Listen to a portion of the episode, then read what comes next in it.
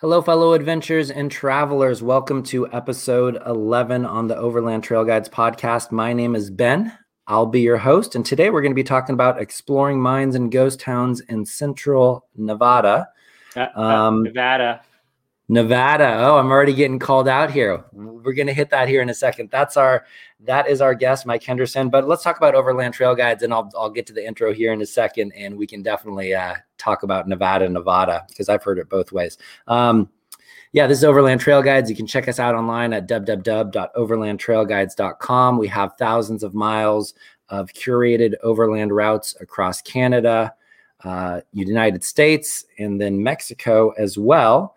The best way to support us is to go over to the website, uh, purchase a subscription, buy a route. But if that's not your thing, you can always uh, check out the uh, Patreon below. And if you want to make a donation, we are more than welcome to have that as well. And of course, hit that subscribe button. And without further ado, our guest for the evening, Mike Henderson, uh, the all terrain family man. Tell us, uh, tell Howdy. us a bit about yourself. Uh, well, from Nevada, I, um, right? Nevada. I live in Reno, Nevada, and we uh, we're really close to it here. We have uh, mountains and we have desert. We have a lot of desert. We have a big lake really close by, Lake Tahoe. Um, and we we uh, you know I've been um, into outdoors and camping and rock climbing and mountain biking and hiking and all that stuff for all my life. And um, so I got the chance to move here about uh, 21 years ago and uh, kind of jumped at it. And it's it's right where I like to be as far as where the mountains are. Um, I have so we have obviously we have a family. It's me and my wife and two boys. Uh, they're 11, just one just turned 11 last week, and the other six. Wow! And they enjoy camping and they enjoy long car rides. Not really, but um, we all go out and trundle around the dirt roads and get dirty and go camping and look for rocks and explore. I do all that. Professionally, I'm a videographer in Reno. I, I have my own business. I'm independent, and um, I, I stay busy.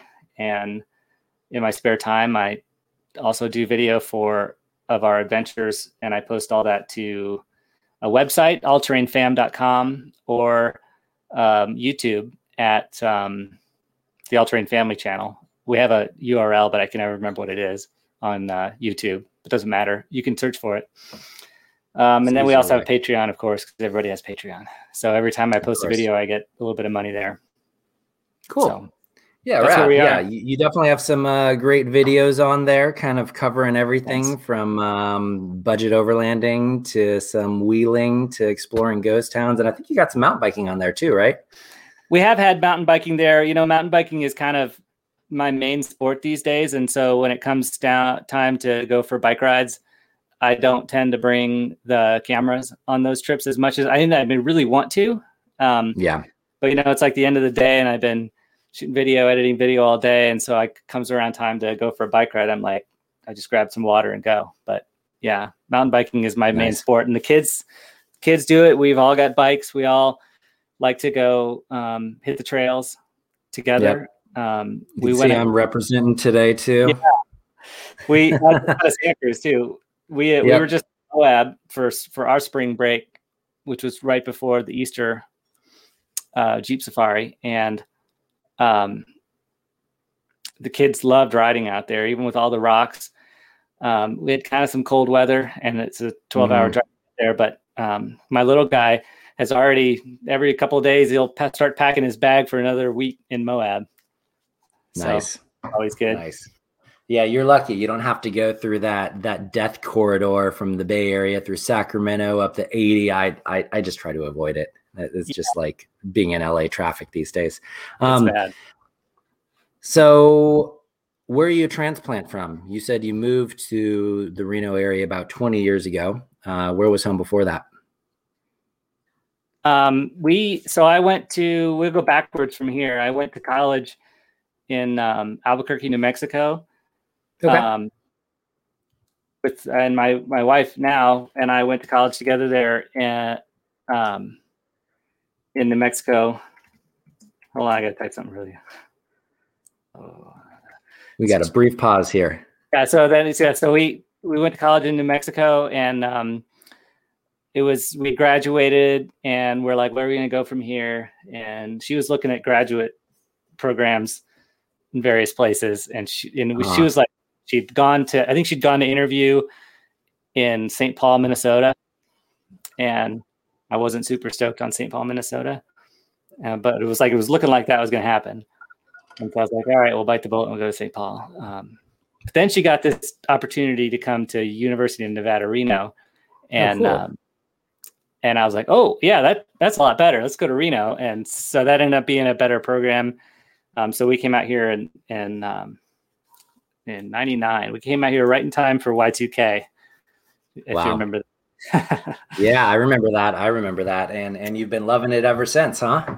Yeah, it's great. We we spent we spent about 11 years here on our own. Um, my sisters, my little sisters, moved up and came and went to college here because it was so cool. Um, and my parents have since moved up here, and so now we're all here. Nice, and and you know, I think the whole Reno area is, is undergone a transformation, and, and people have definitely discovered it, especially from yeah. uh, a place like Sacramento and Northern California, even probably probably Southern California. I think a lot of people across the country, and let let me know if I'm out of line here. Probably still think of Reno as you know Reno 911, uh, mm-hmm. the biggest, the littlest, biggest, littlest town in, in the country. Right. But I think I think they don't realize how close it is to Lake Tahoe and and how awesome you know the Sierra and and all that other stuff. And and while the Sierra is great, it's full yeah. of people, right? Like all all the yeah. spots. Yeah, there's just people everywhere out there, and Nevada, uh, quite different. I assume in a lot of the places that are in your videos, and we'll talk about some of those. But are you having to deal with crowds at any of those places that you're going out to, like Tunnel Camp or Nightingale Mine or anything like that? no, not at Tunnel Camp, not at Tunnel Camp, not at Nightingale Mine. There's a lot of basically, if you go east f- from here, you're um, it's people spread out in a hurry, and certainly there are places where you're going to f- find uh, crowds. And I listened to your last episode. Your last guest thought one one other person was a crowd and um, yeah, if if one other person is a crowd, then you might you might find some crowds. But um, we have encountered um, full campgrounds at like at Berlin Ichthyosaur State Park. Um, state park, yeah. But uh, it is a state park, and it's on the maps, and it's a place to go. Certainly, all the hot springs are are pretty gummed up. Um, mm-hmm. Then another place that's really a, a problem is a place called Sand Mountain, which is about an hour and a half from here. It's a big sand dune that's open to motor vehicles. So that gets um, a pretty heavy yeah. use from the motorized crowd on most mm-hmm. with good weather. Um, but okay, the most, there's not a lot of campgrounds, and there's you know not a lot of crowds when you're not at campgrounds. For sure, and and then so we're going to talk about a few different places. I have a list that I want to go through, and if you want to add other stuff in there, we can certainly do that as well. Um, before we jump into that, I think I read somewhere that it, is it over ninety percent of, of Nevada is BLM land or something like that. It's a lot. It's a yeah.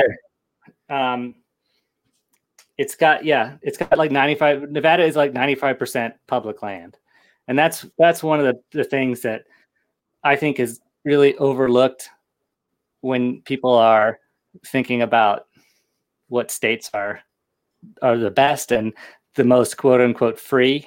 You know like i was i have a lot of family in texas and we've gone to um they, they live in austin. And so you know austin texas is texas is like num the, the lowest percentage of public land of all the of all the states. And so anywhere around um, austin it's beautiful it's beautiful land rolling yeah. hill, beautiful trees, rocks. There's so much potential for mountain biking, but it's all private land. And the one place, yeah. the the few places you can find open trail, it's you know, it's like there's a state park with one trail that's seven miles long, and you have to pay fifteen dollars. Mm-hmm. You know, so it's like yeah, I think they they have they have Big Bend. Uh, they have Big Bend State Park, which are right next to each other, so you can do some decent exploration. They have um, some stuff out on the hill country, but it's mostly just um, uh, dirt county roads, you know, kind of uh, west of Austin. And then I think, uh, gosh, I think it's up by Palo Duro Canyon. And uh, if somebody's local, they're going to let me know I'm wrong, which is kind of out by Amarillo.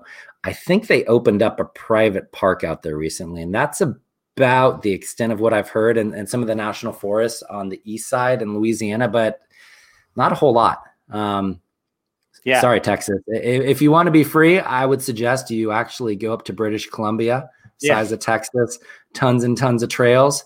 Um, yeah, and, and you can go out there and explore forever. It's true. Um, yeah, there's so much BLM land here. It is mostly BLM. Um, there's a lot of forest. It's the Humboldt Toiyabe National Forest, and mm-hmm. every time the, the land sort of starts to rise up out of the out of the valleys, then it's part of that Humboldt Toiyabe Forest. Um, but there's so much BLM land. And I actually met, um, I was at an event at a place called Moon Rocks, which is a, a big four wheeling destination, like rock crawling, like, mm-hmm. like high upper tier rock crawling destination. Okay. About an hour from here. Um, and we were at an event, it was a cleanup. And uh, guy goes to introduce me to one of the BLM Rangers. And uh, he's like, "Oh, this is Mike." He's like, "Oh, not Mike Henderson." I'm like, uh yeah you know and he's like got all the guns and everything he's like oh yeah we like we, we, you know we watch your channel we like your outdoor ethic that's cool stuff i was like oh great so i met that guy his name's garrett and cool. um, get in touch with him he's active on all the um, the forums and websites and stuff to sort of keep track of what is going on. And we actually saw not him but two other uh, blm rangers patrolling out at black rock last weekend. So they're having a presence there which you know from a preservation and conservation and yeah. ethics standpoint. That is a that is a national conservation area up there right? So i, I assume um, certain parts of it are yeah. Yeah. Stretches except of it are. except when burning man is happening. Um, yeah except burning it. Yep. Yeah. So, in terms of the BLM land and doing um, cross-state travel and everything like that, is it pretty easy to to open up a map, whether using Gaia or something else, and just follow BLM roads? Like, I would assume, you know, BLM doesn't do as good of a job typically as like the Forest Service and some and the national parks and kind of cataloging their roads, probably just because they have so many to keep track of. But is it possible to open up Gaia just with the base layer guy and start exploring out there? Or, or what's Absolutely. the situation like? Yeah not so much with the gaia the gaia base layer but like with any of the cheap usgs base layers. Okay. Uh, you can find those routes. And actually um i had i thought i had it, I had it in here the other day. Just i have a a Rand McNally gazetteer from when we moved out here and mm-hmm. it still has a lot of those roads on it. You know, we'll find I'll find a find a road that's just a trace, and it's you know it's still there. And yeah, a lot of these places you'll think that you're super remote and that nobody would ever come there, but you know there's a rancher that's got to drive that road to you know get to attend to his wells and stuff. So all mm. cool about Nevada is that and all this BLM land is the the roads are mapped, the roads are still actually there and they're still passable and people still drive them. You might not wow. see them, any people, but but they're still they're out there. still out there, and so yeah, you know, there's really no reason to um, to be super wary of the road conditions out in some of these places. Just go go go give it a try. If you find a road's washed out, like there's another one somewhere, not That's far from rad trips where I'm just like, oh, let's see where this road goes, and it goes. So it's cool. Nice. Yeah, that's that's kind of and, and, and it's vast. It just goes everywhere out there. Um, yeah. and, and I think one of the really interesting things about interesting things about Nevada is there has been a for a place that a lot of the state is very barren and like you said, you wouldn't think there'd be somebody out there. There's like mines everywhere, right? And I know you like to explore some of those places. Um, you know, you do exploration down in Death Valley, and you're you're obviously Death Valley is kind of at the extreme end. You're like, how the heck did people not yeah. go crazy out here when you yeah. look at the quarters they lived in and what they dealt with? And and what were some of the things? Obviously, silver is a big one, but were some what were some of the uh, the ores and precious metals that were extracted at some of the places that you visited? Um, well, there's lead comes out of some places, and um, a lot of honestly, a lot of the stuff in Nevada is gold and mm. other materials. Um, there's not. It's not um, like the short answer is gold, and I don't know. yeah, there's not a lot of um, there's not a lot of info on some of these places. You know, you can see them on a map, yeah, um, but there's necessarily a lot of um, of information about. Like, if you want to know that, you kind of have to dig. And I have a guy who does a lot of ex- exploration and hunting in Nevada, and um, he'll feed me information, and he does a lot of that research. And um, so when I want to know something in particular, I'll I'll go to him. But have you? um, every time you see those have, big head frames, and um, and you see that, and you'll see uh, ore hoppers. Uh-huh. Um, you'll see like at Tunnel Camp. There's a big um, uh, cement platform, and those are you know it's the ore hoppers to crush the ore, and then they run it mm. through the side mill, um, and those are those are all gold or silver. Yeah, that's interesting. Um, have you seen the? Um, I got turned on to this a, a, few weeks back, and I'm surprised I'm I I didn't see it before. There is a mines layer that you can lay, o- overlay your map in Gaia. Really? I'll yes, check. it's pretty cool. It would tell you like it will tell you in some place in Nevada, it's probably full of them, especially in mining districts. It will literally tell tell you like where every single digging was that they have on file. It will tell you the date that they first started prospecting oh, wow. and the materials that they were pulling out of there as well. So it's a pretty cool one. That sounds Definitely like something that you would want to look at after you found something. Because if you looked at it and and and said I'm going to go to that, you might not see anything on the surface. Oh, totally. Yeah, I, have had ones that are like uh, not even using the layer, and I'll get there, and you know, there's kind of remnants of stuff, but not a whole lot there, right? You know, it's kind of just caved in, or it's just uh, piles of stuff.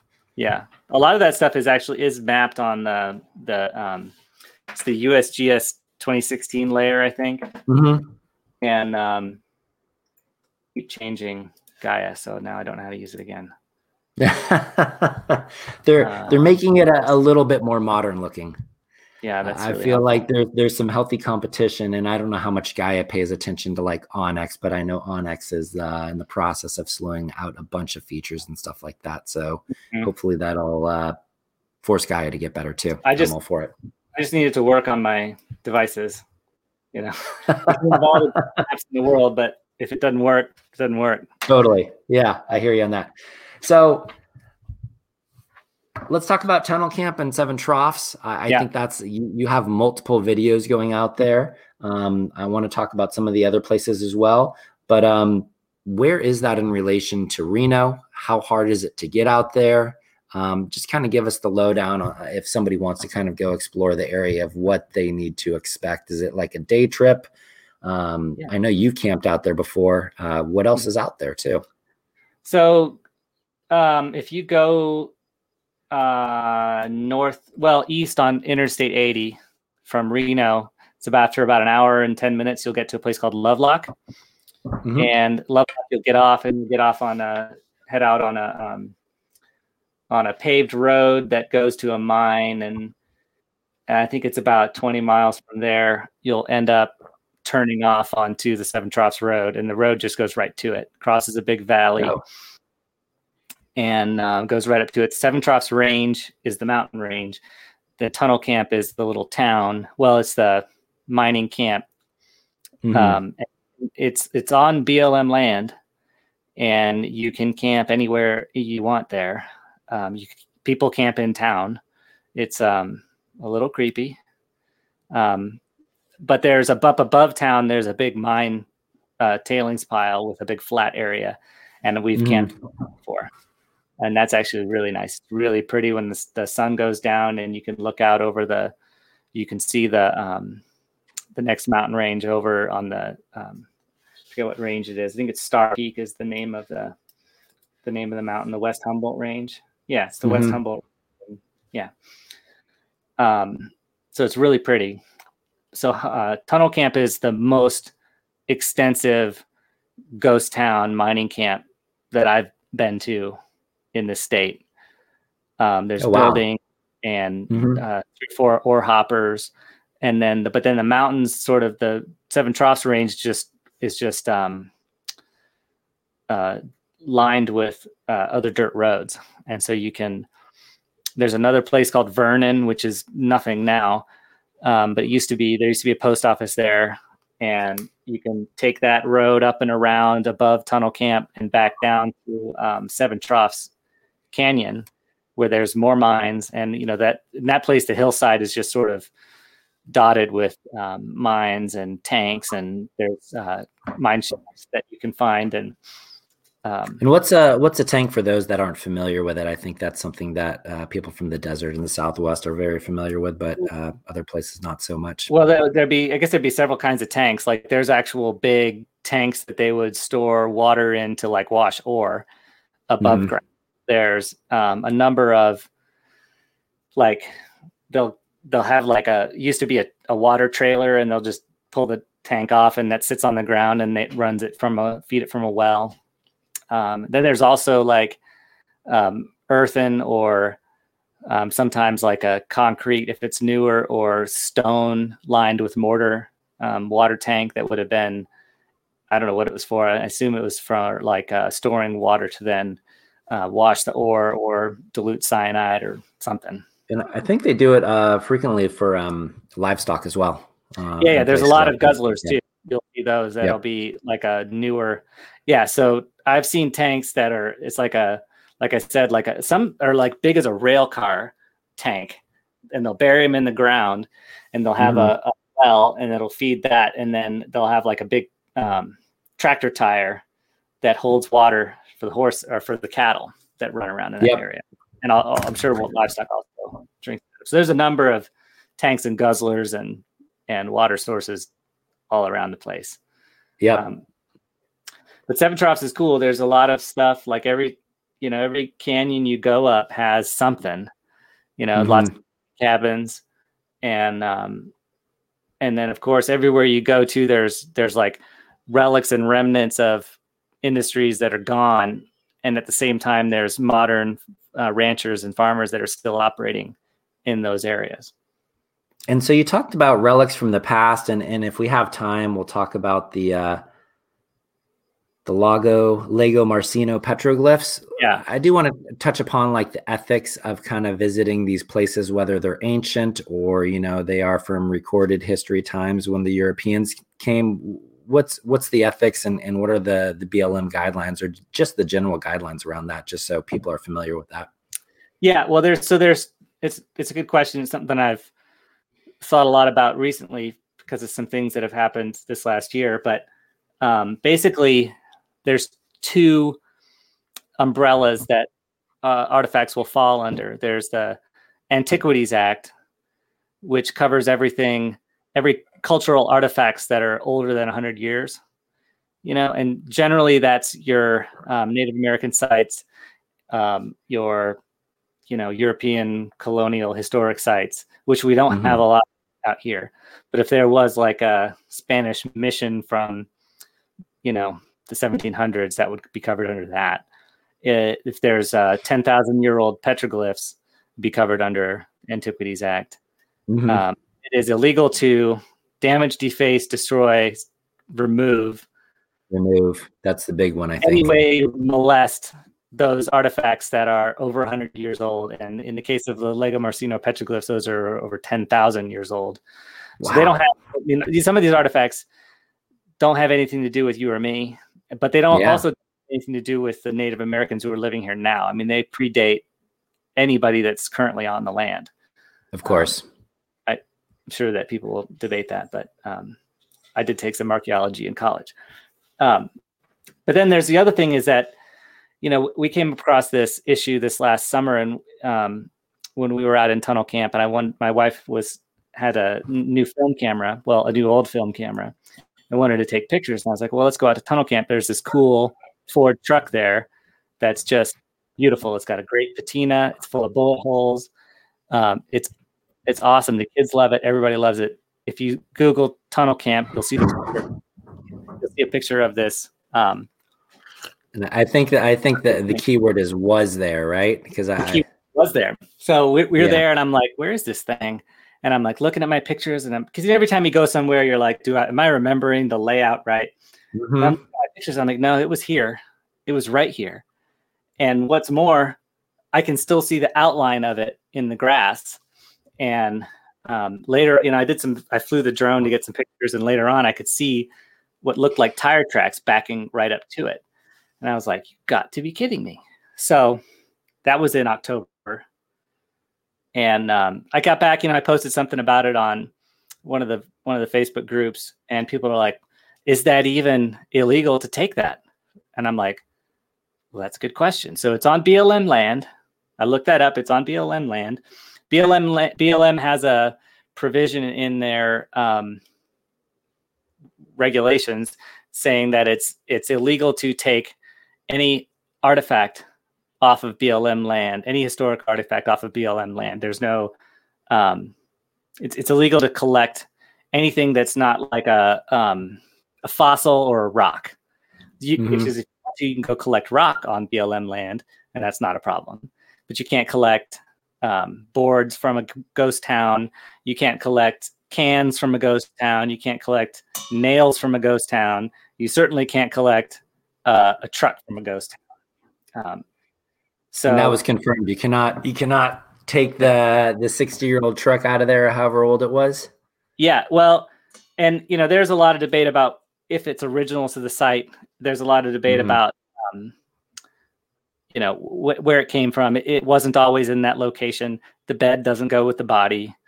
Yeah. Um, so you know, but you know, the rule is it's it's at that site. The BLM considers it to be iconic and a part of that site as much as the artifacts at a place like Berlin, uh, Ichthyosaur mm-hmm. Park. So fast forward from that, it was like October 4th, I think we were there. And I was super disappointed. You know, it's a beautiful thing. Going back over the pictures, there's other vehicles that had been there that are no longer there. Well, I, so I live in Reno. We live on the south end of town on the east side of the valley. And we were going up to go um, sledding one day and we had to drive through this area where there's a bunch of like ranches and houses and stuff. Um, nice, nice properties. And we're going by this one, and I'm like, oh, there's a cool Studebaker truck, rusty Studebaker truck. I'm like, oh, there's a cool Willys truck on this property. I'm like, oh, these people love old trucks. And I drive by, and right behind the rock that has their address numbers on it in like brass is a truck that looked a lot like the tunnel camp truck. And I was like, oh, that can't be it. So, so we go up and we go sledding, and I'm thinking about it. I'm thinking about it, and we come back down, and I stop and I pull in and get close. And I'm like, that looks like the tunnel camp truck. And I go up closer and I take a picture. And I'm like, that looks like tunnel camp truck. And I compare it to my pictures, and it's the tunnel camp truck. And I'm like looking wow. at holes and I'm looking at rust lines. But yeah. there's a, somebody put a sticker on it on the front fender, and that sticker is on the truck that I see on this property. And I'm like, hmm, this is a problem. Um, so this was a week after I'd met the, that BLM ranger, Garrett. And so I, I called him up or I sent him an email. I was like, is this something that you guys even care about? And he, so he called me and he's like, yeah, this is something that we care about. Um, okay. They care about it and they made a big deal about it. And the story is kind of still unfolding as far as that truck. Um, but I would expect that truck to be back at tunnel camp sometime. Wow. When all that with, so, with the address number on there? no, it was behind the edge. they, did, they, didn't. They didn't seem to have damaged it, but um, it's not yeah. there. Now. It's been removed. So, so you know, I, I, think the moral of the story is, and so many people have got introduced to outdoor recreation, whether it's camping, mountain climbing, backpacking, hiking, overlanding, um, that for those of us that have been doing it a little bit while longer, that like to enjoy it and want to preserve it for our kids, our posterity, right. is we need to educate people. And so, you know, I think the moral of the story is always leave it better than you found it. And that means not taking what you think is an old abandoned truck out there Yeah. Um, you know, not taking a, a rock with a petroglyph or a, a, pictograph on it. All that stuff Right. needs to stay there. And It does. I really, I used to do some work with wilderness advocacy groups, and a really smart guy named Cameron Johnson said that, um, you know, public, when we talk about public lands and public resources, public doesn't necessarily mean present. You know, like Yeah. we're he- we're part of the public, but we're here now, and these um, places and these artifacts and these these environments need to exist well into the future. Yep. Um, so you you have to think about um, you have to think about how how how our actions are going to affect these things for um, the future and future generations. And it's a tricky thing because you, you want to talk about um, you want to you want to talk about Tunnel Camp, which is a historic site on BLM land. You want to talk about um, School Bus Canyon, right? Which is a couple of abandoned school buses on BLM land. And you want to talk about Lagomarsino petroglyphs, which is 10,000 year old cultural artifacts on BLM land, Yeah. right? Mm-hmm. Well, pretty clear what Tunnel Camp is, right? It's in the history books. It's pretty clear what Lagomarsino petroglyphs is, right? But, but what are what is School Bus Canyon? Like I don't know. they Let's talk about it. some mining company drove these school buses up into a canyon uh, to be like for for miners to live in Uh-huh. and then in there right yeah. so- and the, they just left him there, right? is it an artifact or is it garbage I don't know.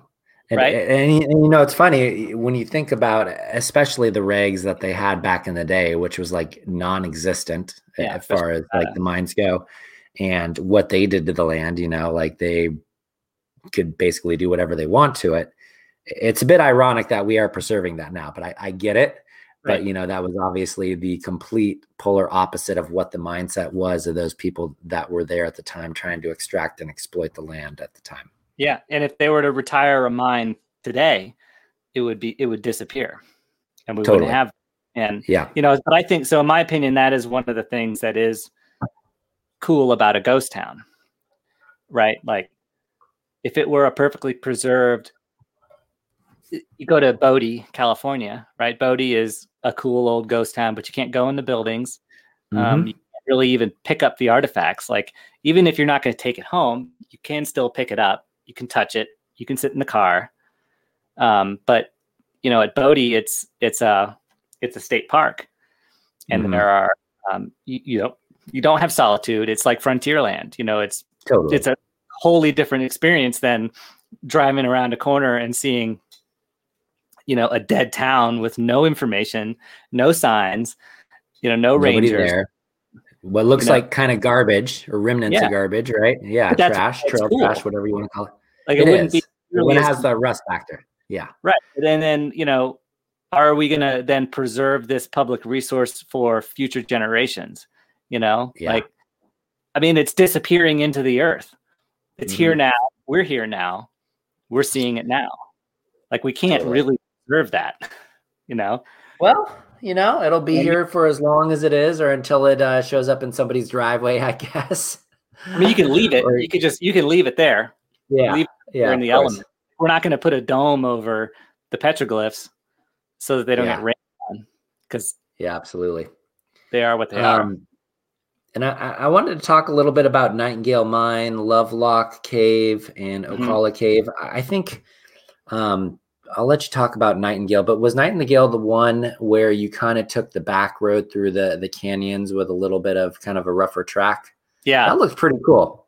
It was, yeah. So the first time I went to Nightingale, we we started at Tunnel Camp and we followed a trace line on the Rand McNally Gazetteer, and we went to a place called the Blue Wing Mine, which is the next range over, next range east Mhm. from, which is there's not much there beside a hard rock tunnel that you can walk into. Um, and then we came down and went to the Nightingale mine, and the Nightingale is cool. There's a lot of big. Uh, it's a sort of a big spread out area. There's some concrete, um, some concrete foundations that are still there. A bunch, a bunch of tunnels that are still there Mhm. and you know people have peeled back the fences and gone into the tunnels and there you can find video and photos from inside the tunnels. Uh, but it's on the top. It's near the top of the Nightingale Range, Nightingale Mountains, um, on the east side, east slope of the Nightingales. And um, I, we'd been there before, and we went uh, down. I think it's Coyote Canyon, which goes Mhm. the and then heads out towards Winnemucca Dry Lake. Um, but I saw there's a good road. I mean, you can see the good road goes up and over the pass. I just never been up there. So we were out there with our trailer and my Tacoma, newer Tacoma. It's a stock Tacoma, so you know it doesn't have the same clearance and maneuverability as my 4Runner. hmm Like, all right, we'll give it a try, you know. And so we went over the top and down, and it gets it's you know it's easy and it's fine, and then it kind of comes into a steeper canyon with some turns and honestly the section that i got video of would have been i wouldn't have slowed down for it in the 4Runner Of course. but the tacoma is a lot closer to the ground it's that it- wheelbase. it's the wheelbase and it's Yeah. uh, not lifted it's got stock tires so yeah. but we then my wife spotted spotted me through it and uh, we had no didn't touch a thing going through it but um yeah.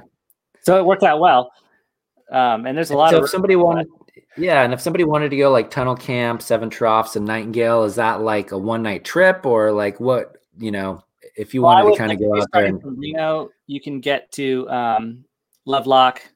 You can get out to Lovelock and Tunnel Camp in a day, and you could camp there, and then you could drive to Nightingale the next day. and then Um, out by Lovelock, you also have the cave, right? Is the cave Yeah. on the way to tunnel camp, or where is that in relation to where so these- the Lovelock Caves is um, south of Interstate 80, okay, um, but not not far south. And so you go, and it's a it's signed from the freeway, um, and it's an easy road that school buses do. Um, and they don't leave them there though. yeah, yeah, right. yeah, Lovelock Cave is cool, and it's it's definitely worth seeing. They do take kids there from schools all over the state. I think yep. uh, that's cool. Um, that's in the place called the Mopong Hills, which is um, basically between Lovelock and Fallon, Nevada. Yeah, Lovelock and Fallon. okay. It's a cool area, and so we, you know, as I was, we were making a, I was making sort of a plan to to to go there, and I saw some other things. Ocala Cave, there's is another um, Native American historic site further Mhm. south there, and you can't get straight from Lovelock Cave straight down to Ocala Cave, even though they're on the same side of the range, because the the there's a dry or wet, sometimes dry, sometimes a wet basin there, and so the road Mhm. doesn't go through. Um, but it's still easy to just go up and over and around and back to Ocala Cave. Really pretty Cool. area. Yeah, yeah, and it's pretty cool. All the these places are not that far from each other. Um, Uh, yeah, it sounds like within a within a couple It's- hours, maybe, or something like that. yeah. It's easy to start thinking that things are really close to close together. Of course. Yeah, yeah. It depends, you know, who you're traveling with, which roads you take, and everything like that. But we're not talking like it's eight hours to get from here to here or anything No. like that. Like you could string it all together in a in Yeah, a few nights. Or I would it camp like if you wanted to see Lovelock Cave and Seven Troughs, I would. I don't know where you would camp. I guess you'd camp at one or the other. Oh, actually, Mhm. there's a there's a place to camp near Rye Patch Reservoir. Okay. that's far away, but man, that's not that far. 20 Yeah. miles. But then there's the Humboldt Range, and there's all sorts of cool stuff in the Humboldt Range, mines and ghost towns. There's a place called Mark Twain's Cabin. Oh, Yeah, I definitely. Where's um and you know obviously as you get higher up in elevation uh the landscape changes you know people Yeah. that have been to like uh utah you know you go down from the canyonlands you get higher up and you have the junipers and the pinyon pines and everything like that um bronco canyon tell me Mm-hmm. about that place that seems like it's at higher elevation and that looks like it's a it's a, a pretty legit trail even though that your buddy in the power wagon was uh pretty impressive what he was doing there especially uh, watching the guy with the 40 inch tires and the Jeep and everything. And he was, Yeah. yeah, he was leading the charge there. Yeah, that so believe it or not, Bronco Canyon um, is about 45 minutes from here, and Wow. less than 20 miles from my house. In which It direction do you go from Reno? Um, so from we live at the bottom of the road that goes to Virginia City. Mm-hmm. And so if you go up towards Virginia City, there's a there's a road called um, Lousetown Road, Mm-hmm. and Lousetown Road goes from Highway 3 431, 341, the road to Virginia City. We call it Geiger Grade. Goes from Geiger Grade all the way through to um, Interstate 80. Um, but you can turn off on that um, to get to Lagomarsino petroglyphs, and then Okay. there, and then you can take another another road that sort of parallels Lousetown Road called Long Valley Road, which goes right to um, it goes right to the uh, Bronco Canyon. And Bronco Canyon is there's like lower and upper Bronco Canyon. What we got the video is lower, and that's easier. Mhm. That's easier. That's easier, and upper Okay. is uh, much rockier and narrower. You know, lower Bronco Wow. Canyon wider. There's a couple different options. of how you- yeah. Upper Bronco Canyon is narrower and and harder, and a lot of guys do it as an out and back. Upper is Mhm. an out and back, so you come down and you go up and back, and then you have to get out. But Because you Uh, can't go out the other way. Is that why? you can't You- go yeah, out the other way at all. Got it. And how long are the two sections together? The the section that we did is maybe 200 yards long. Oh, that's it. Yeah, that's the Okay. the Bronco Canyon Rocky part is Okay. only The Rocky section. that Yeah. long, and that that the other is not any longer. I don't think.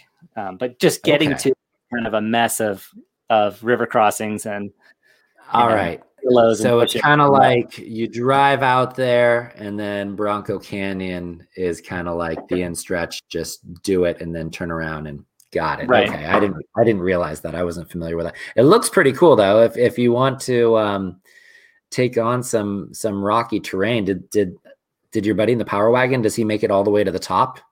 Yeah. So it- we it looked- it, um, we made it through the uh, and halfway through that, I think I think the video just kind of trails off because Yeah, I think a nightfall was coming on, and you had to get people out of there. Sean and I had the, had kids with us. I was Yeah. riding with him, so we had kids, and they started throwing sand in each other's eyeballs, and and it started getting dark. And um, we had one, um, we had one person on that trip who was in a, a stock Jeep JK with open differentials, and um, so she was getting. Um, she was people were spotting her, but she was having a hard time.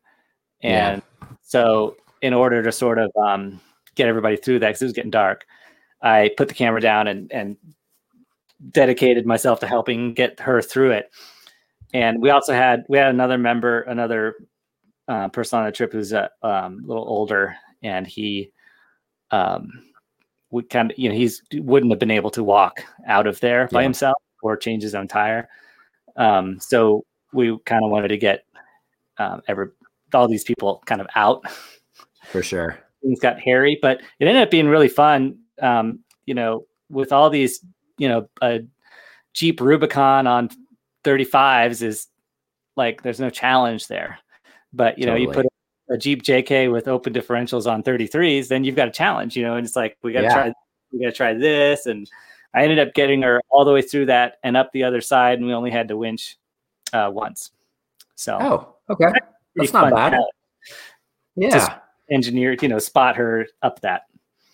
Um, And and does and does that particular name have anything to do with wild horses out there? I mean, there's wild Probably. horses all over Nevada. I- Is, that something that you run across when you're kind of out in the backcountry? well, believe it or not, we get wild horses right here in our yard. Um, Oh wow! We live right on the flanks of the Virginia range, and Uh-huh. uh we'll come down into the yard and eat the grass and poop in the Pretty street. cool.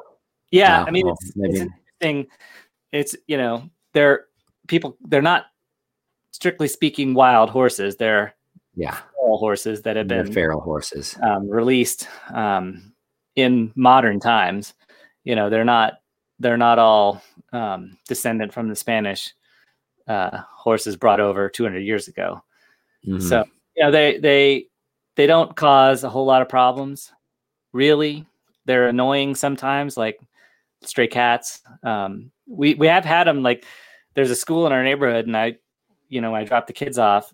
At times, they walk through the park, and the and people will let the horses into the park because there's a gate to get in the park. You know, so there's so I show up one morning, you know, and there's um, you know, a bunch of kids getting dropped off, and then they go through the gate, and then there's like 16 wild horses there milling about on the path that they have to take to get to school. okay. You know, so you can see how that'd be a problem. Yeah, of course. They're yeah, not- a they're not pound animal. That's yeah, They don't Yeah, I like. mean, they don't uh, necessarily like us. So yeah. And horses are skittish enough, and I just think like what a feral horse is like. Um, they can be Yeah. pretty, or pretty stubborn, which is can be as bad. But yeah, Yeah. we see them a lot um, between here I no and idea. between here and um, the petroglyphs in the Virginia range. There's Mhm. a lot of wild horses. As you go up towards Tunnel Camp, between Tunnel Camp and um, seven, uh, between Tunnel Camp and Nightingale, there's a lot of uh, burros, uh, wild burros up there, which are you know the same as um, donkeys. They're pretty nasty with their uh their tempers. I I, I didn't realize it. Like They yeah, can they're yeah. nasty little guys. The ones up here uh, never get close to you. The only time I Yeah. got really close to them was um, between between Seven Troughs and the next valley over. There's a place called Porter Spring where there's a, Mhm. a, a couple of cabins, and you used to be able to camp in there, but you can't anymore. But there's a, a, a pond, you know, stock pond basically, and the the burros will hang out in by the hundreds near that stock pond. Wow. And And, where was that again? What's that? It's called Porter Spring. Porter, Porter Spring. Spring. It's Okay. uh it's uh west of Tunnel Camp. So if you want to see uh burros, wild asses, donkeys, whatever you want to call them, go over to Porter Spring, basically. Yeah. Uh-huh. Okay. I'm gonna have to go over there. Yeah, they're really cool. I've got some good pictures. I've got some good pictures from there um, because we got we were able to get close enough to them. Yeah. And they noise, they bray all night, and um, but otherwise, anywhere else, you get close to them and they run off. Yeah. They're not like the horses. The horses Uh-huh. will, even the most skittish of them will don't really care if you're walking around, but the burro Okay. are Yeah, a little bit more skittish. Okay. Cool. So um we talked about the petroglyphs, we talked about Bronco Canyon, wild horses being a nuisance and all that stuff. Um, I think one of the other cool places is I would like to talk a little bit about Ichthyosaurus State Park, Berlin, and maybe a little bit about Grantsville. And I think is Berlin part of this part of Ichthyosaurus State Park, or is it in its own state park too? yeah. So it's it's Berlin Ichthyosaurus State Park, and it's um it's uh forgetting the name of the range, but it's um well it's in the Shoshone Mountains. So it's on the Shoshone Mountains, and so the story there is there's uh, there's a couple of mines near Berlin. Um, one of them is called the Diana Mine, and that one you can actually take a tour of. You can go in that mine; they'll give you a tour. Um, but the story is there is there's they were mining whatever they were mining there, probably gold, and the miners kept finding these, you know, disc shaped things with divots in them, and some paleontologist came around and he's like, oh, they were using them as like doorstops and paperweights and whatever. And some paleontologist came around and said, oh, those are those are vertebrae from some animal.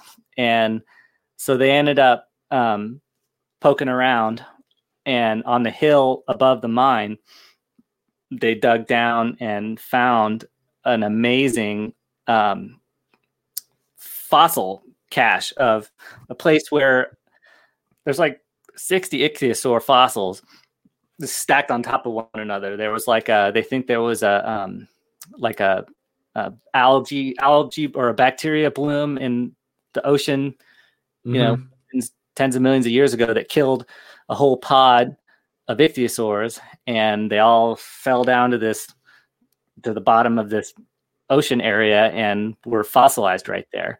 And so that as those um, layers of sediment turned to rock. They got all folded and moved around and eventually pushed up to the top of that hill slope. And so now what they have, you know, it was like 50 years ago, they um, excavated it about 15 feet down to this layer and then just left it all there, like they have at Dinosaur National Monument. Mm-hmm. And then they built That's a pretty cool. structure over it, a shade structure over it, and so now you can go Yeah. tour of that, and it's super cool.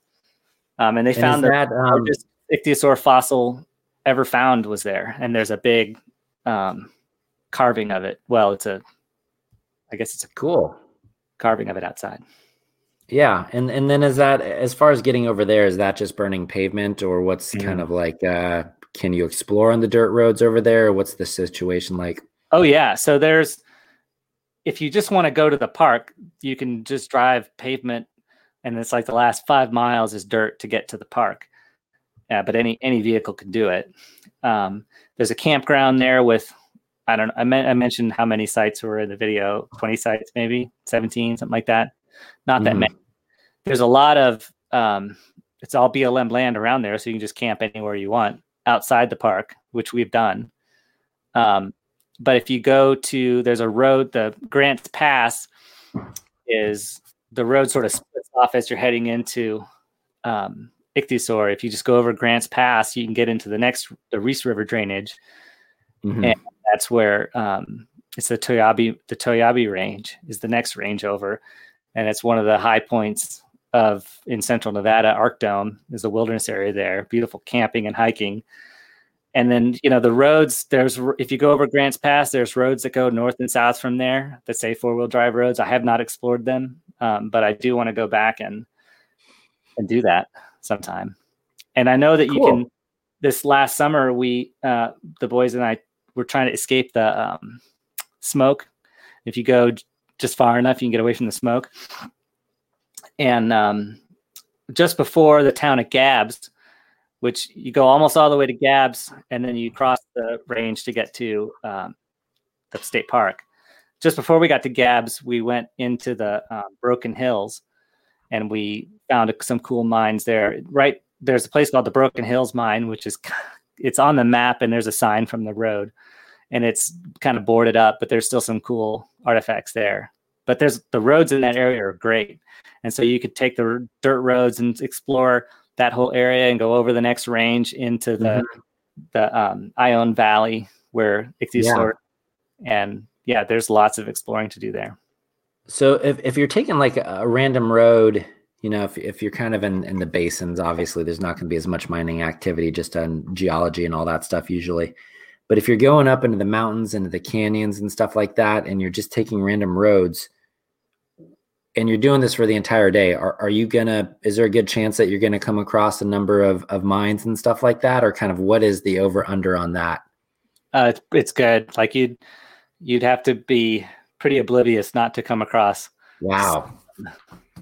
Yeah, That's crazy. especially if you're Yeah. looking at the, at the map, the GPS, and and looking at stuff. I mean, you can almost always see the traces of terracing and Mhm. roads built, even if there's no structures left. Um, but if you're if you know if you look at the maps and you look at um, you know it'll say sometimes it'll say historic site on the old USGS maps, and they'll um, if it has a name, you know, if it, Yeah. if it has a name like like uh, Broken Hills Mine, then there's a good chance that there's something there.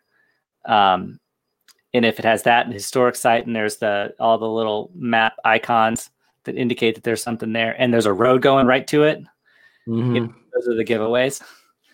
Um, So if you Wow. stuff like that, you know, draw a circle on the map and then find all the places and and do it. That's pretty cool. Or, It or use the dial layer and cheat a little. There's a lot of places where you can look across a valley, be like, oh, that's something. But then when you get there, you don't see it anymore. You know, it's only obvious It, it was there, yeah, on a certain scale. totally. Yeah, I, I totally know what you mean. Um, yeah, you know, I think the thing that really trips me out about Nevada, and, and Nevada's really kind of undergone this uh, relative to its size, a pop a population explosion in the last 20 years.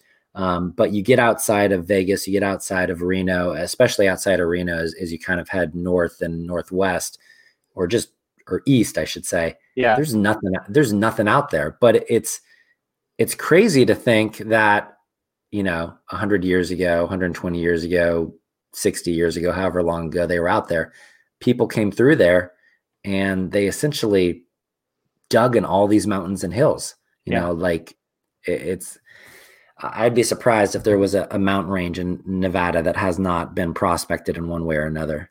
Oh yeah or fully full on mined you know? Yeah.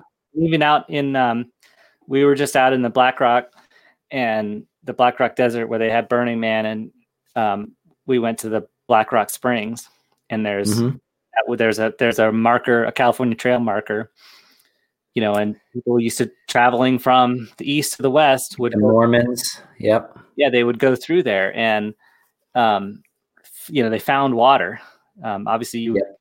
probably would have been able to see it from a, while, a ways away, um, but otherwise, I mean, it's a desolate. I mean, there are people think that Nevada is a barren wasteland. Um, it's it's not, but there are certain places. There's the Black Rock where it's you know 60 miles with nothing, and then there's yeah. the place 40 mile desert out near between um, Reno and uh, and uh, Sand Mountain, mm-hmm. where people you know they didn't bring enough water and they broke down and died in the middle of that desert. You know, and it's all these like it's you got to be careful crossing these places now, you know? Mm-hmm. And these settlers and travelers were doing it in wagons with some flour and some lard and a, a barrel full of water that probably was bad, you know?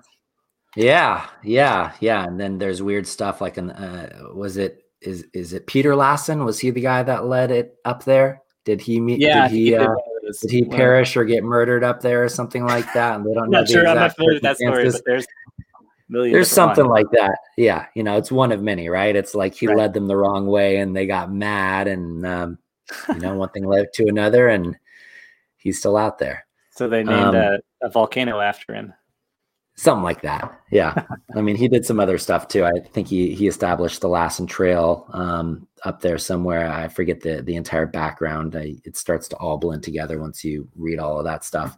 Um, you also you talked about School Bus Canyon MGL mine. I know we've hit quite a few things today, and there's a lot more out there. And there there's you know your your YouTube channel is is a great resource, but there there are a lot of kind of um, there's a lot of resources out there. I think there's some of the trail books go to a lot of the mines out there. Is there any other one that you want to call out or or, or talk about, or just kind of talk about general exploration in central and in northern Nevada at all?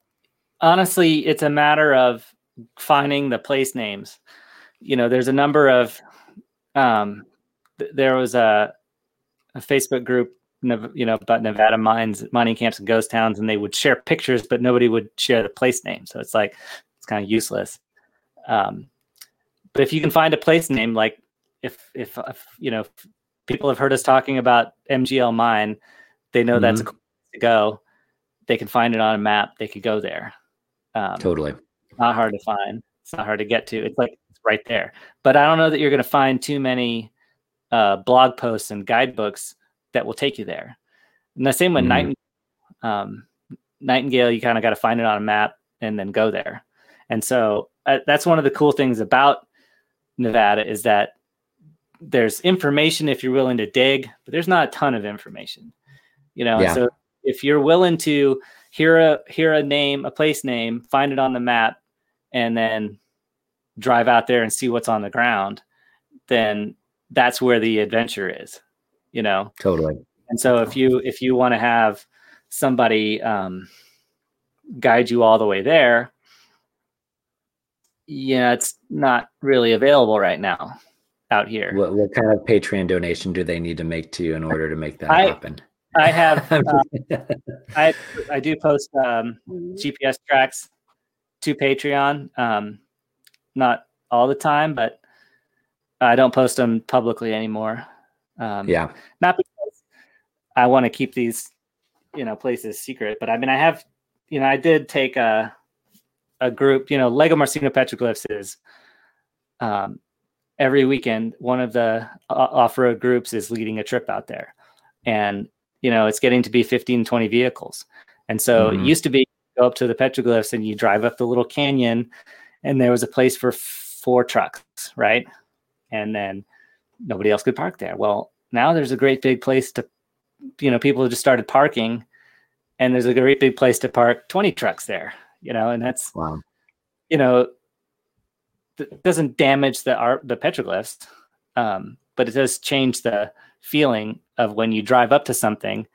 You know, one of the cool things about the petroglyphs is like you drive up, there's a gate, like, uh, well, I guess this is it, but you don't see them until you walk another hundred yards down the road. So now there's a parking lot there. Um, so got it. I So a don't paved, a paved parking lot or just from people No, no, driving just, out uh, there? yeah, just people driving over the sage. Okay. Got okay. It's just sage, it. so it'll back. But Yep. it would be nice if it was still sage. But it, Yeah. the other thing cattle that run up in that canyon too, so it's impacted.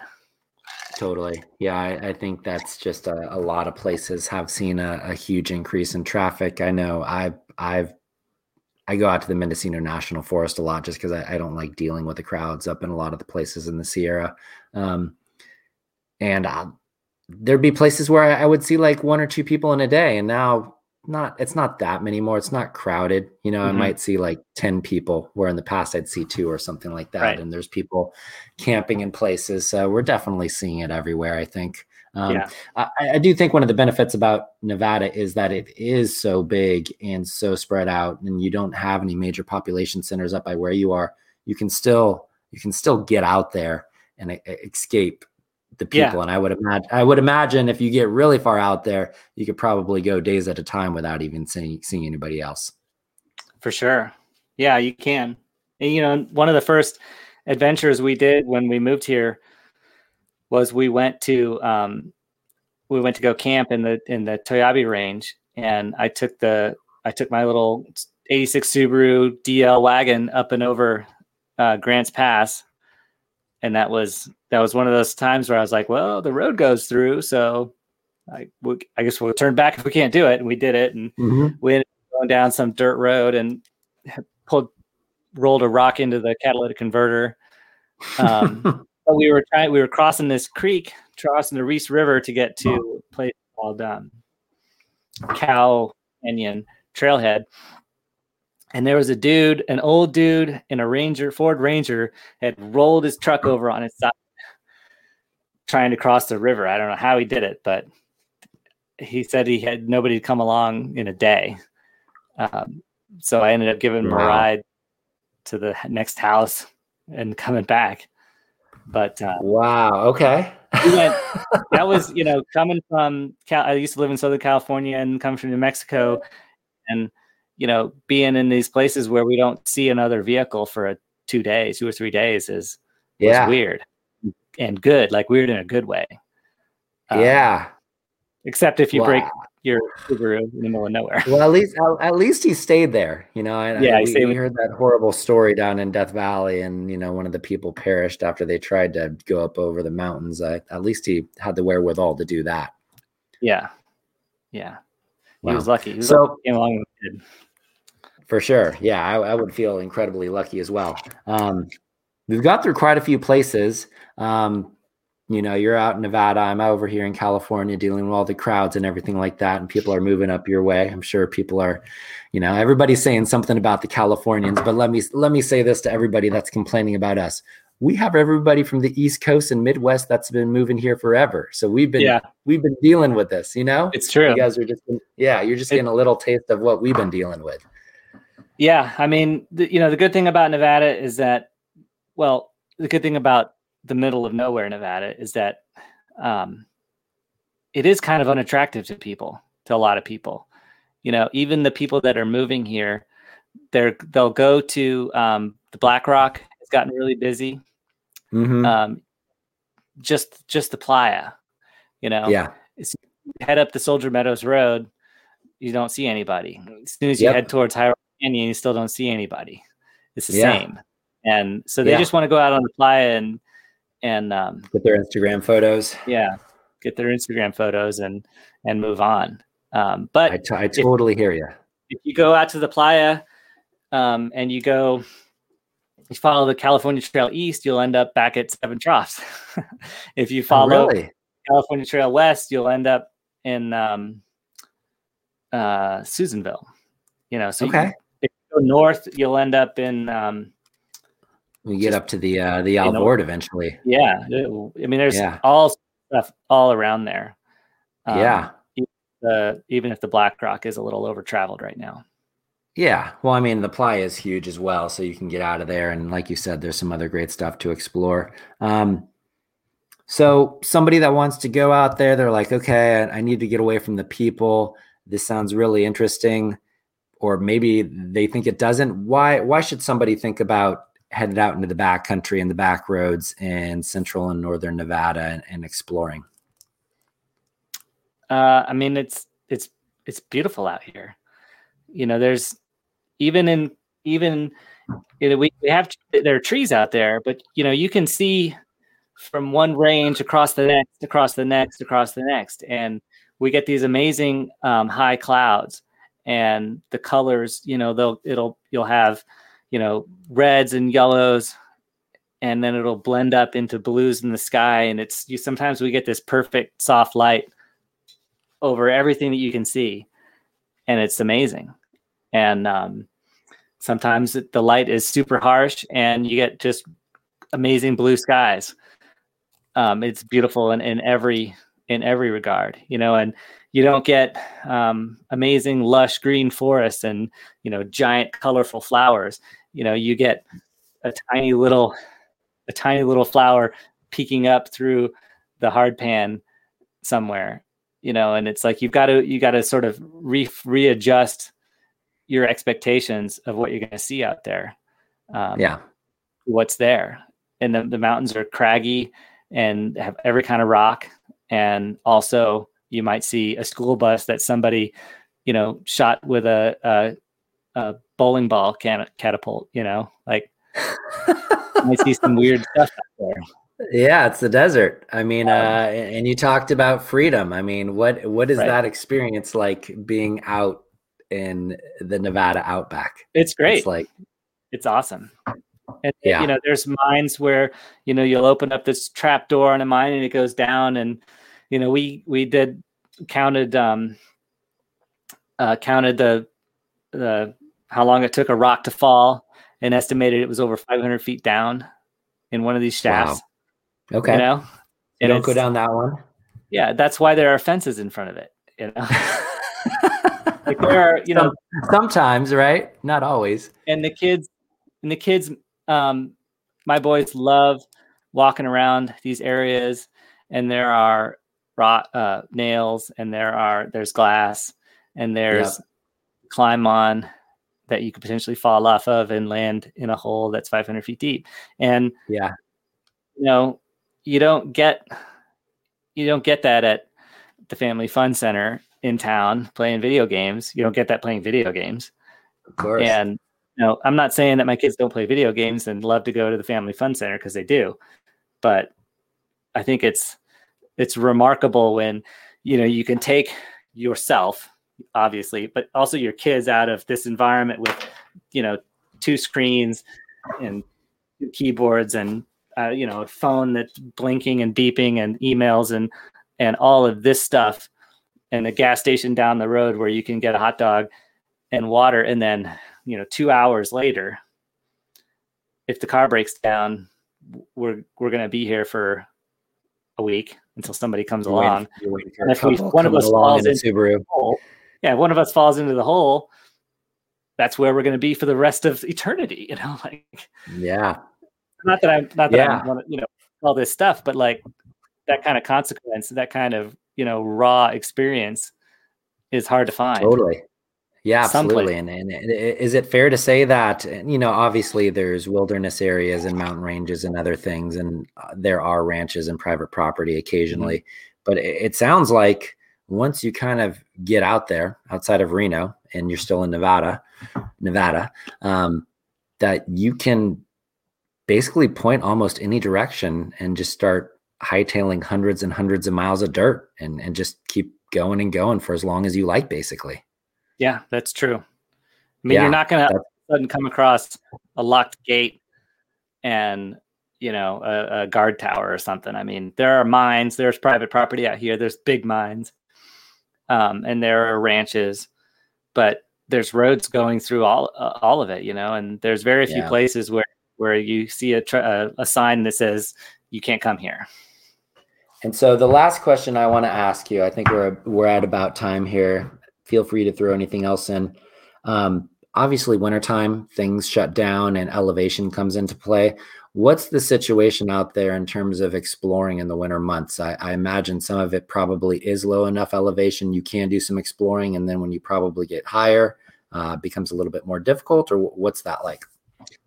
So that's a good question. I have, um, you know, in most of the, most years, I've been kind of a ski bum, and so um, if the snow's good, then I stayed around here.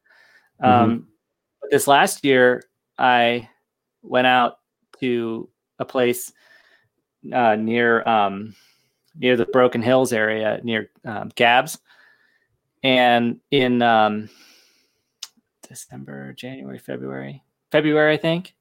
Yeah, it must have been February. It was cold, and I wanted to, um, you know, a friend of mine and I were like, "Let's go do it." You know, snow sucked this year. Snow was bad this year, Mhm. so we drove out to um, a place called the Earthquake Faults, which is just past Sand Mountain. Um, and I was like, "Well, here's a here's a road on the map that looks like it goes." Instead of taking the paved road, we'll go over this and see if it works. And I was like, "Could be snowed in, could be muddy, whatever. We'll figure it out." Uh, but it went all the way through, went over, and down to the next valley. And and um, this particular year, there wasn't a lot of snow, um, so it was Yeah. doable. And we ended up camping near this cool old mine, and um, it was cold. We had a fire, but uh, I just put my down jacket on and and dealt with it and slept in um, my thermals and my 15 degree bag in the rooftop tent, um, and it was fine. You know, I mean, if you're willing Cool. to adjust yeah. your comfort to allow for extreme cold, there's nothing stopping you from going out there and doing it. It's it's not too bad when when you think about uh, the No. gold miners up in the Yukon and Alaska and what they did and everything Yeah. like that. Yeah, you know, like uh, forty below zero. So I, I think I could deal with fifteen degrees or whatever it's at.